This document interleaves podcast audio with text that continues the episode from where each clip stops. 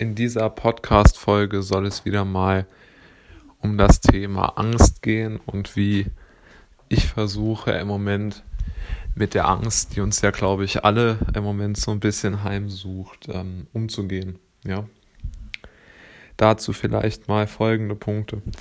Also zuallererst einmal glaube ich, ist es vollkommen normal, dass man in der aktuellen Situation und in der aktuellen Phase Angst hat. Ne?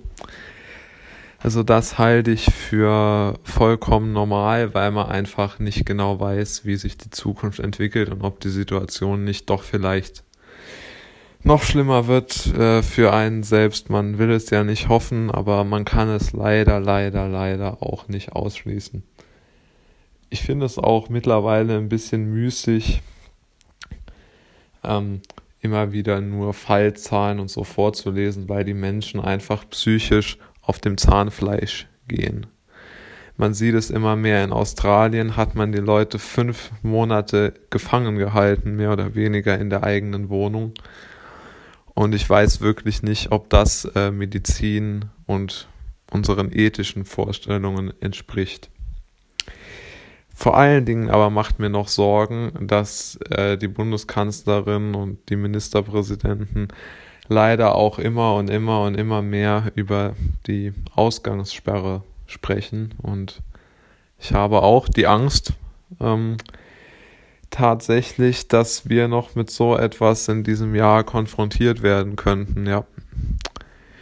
Ich hoffe inständig, dass es nicht passiert, wirklich. Ich hoffe, dass die Politik noch sich einen Rest an Vernunft bewahrt hat und das nicht macht denn das hätte so folgenreiche Auswirkungen.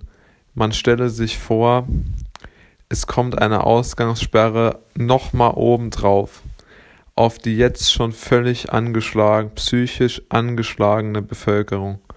Es wäre eine Art K.O.-Schlag. Es wäre mit Kollateralschäden verbunden, die nicht mehr reversibel wären aus meiner Sicht. Das müssen die das dürfen sie nicht machen. Und die Bevölkerung muss auch endlich mal sagen, was sie davon hält. Eine Ausgangssperre schützt wirklich niemanden. Das ist absoluter Unsinn. Und man sollte da wirklich mal ein bisschen Mut haben und sich da dagegen aussprechen. Man bekommt auch immer wieder mit, wie natürlich der Weiße Ring. Das ist beispielsweise eine Organisation, die sich sehr für, ähm, für den Schutz von Frauen ähm, beispielsweise einsetzt.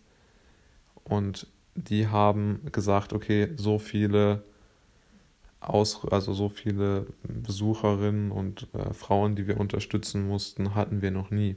Ja.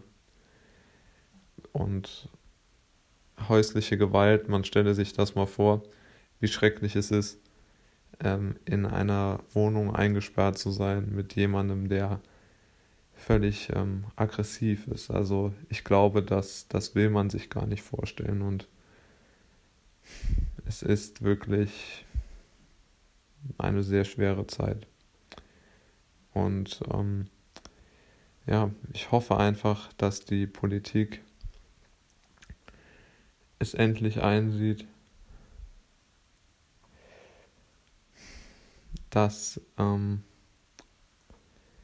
es endlich aufhört mit diesen immer wieder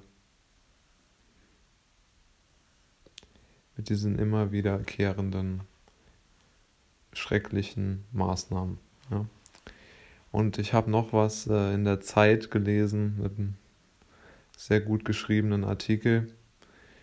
Dort beschäftigt sich die Autorin Barbara Achermann mit den mit der Jugend in der sogenannten Corona-Krise. Es geht da um Kinder in der Schweiz. Und ist der Anstieg von Notfällen in, in der Psychiatrie mit jungen Patienten ist 40 Prozent. 40 Prozent der Anstieg von psychischen Notfällen in der Schweiz. Da kann mir niemand mehr erklären, dass das nichts mit den Maßnahmen zu tun hat. Die Maßnahmen sind derart unverhältnismäßig und treffen so hart, dass sie diese schrecklichen Nebenwirkungen haben. Ja. Und ich glaube auch sehr wenig bringen. So.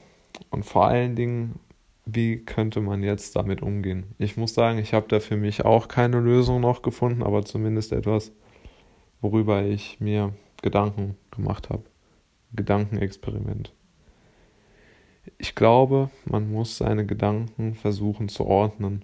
Man muss sich aufschreiben, auf ein Blatt am besten, handschriftlich, worüber man sich Sorgen macht und muss dann versuchen, diese Sorgen einzuklassifizieren, in, ob sie jetzt sehr realistisch sind, weniger realistisch oder doch etwas unrealistisch.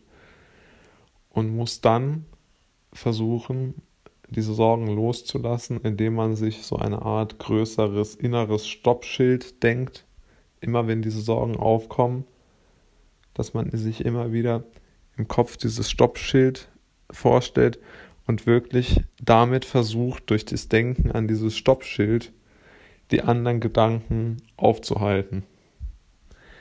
Aber ich habe auch leider keine Lösung für Sie oder euch wie man sonst mit dieser Lage umgehen könnte. Ähm, ich bin auch darüber sehr, sehr traurig und es belastet mich auch sehr, sehr stark.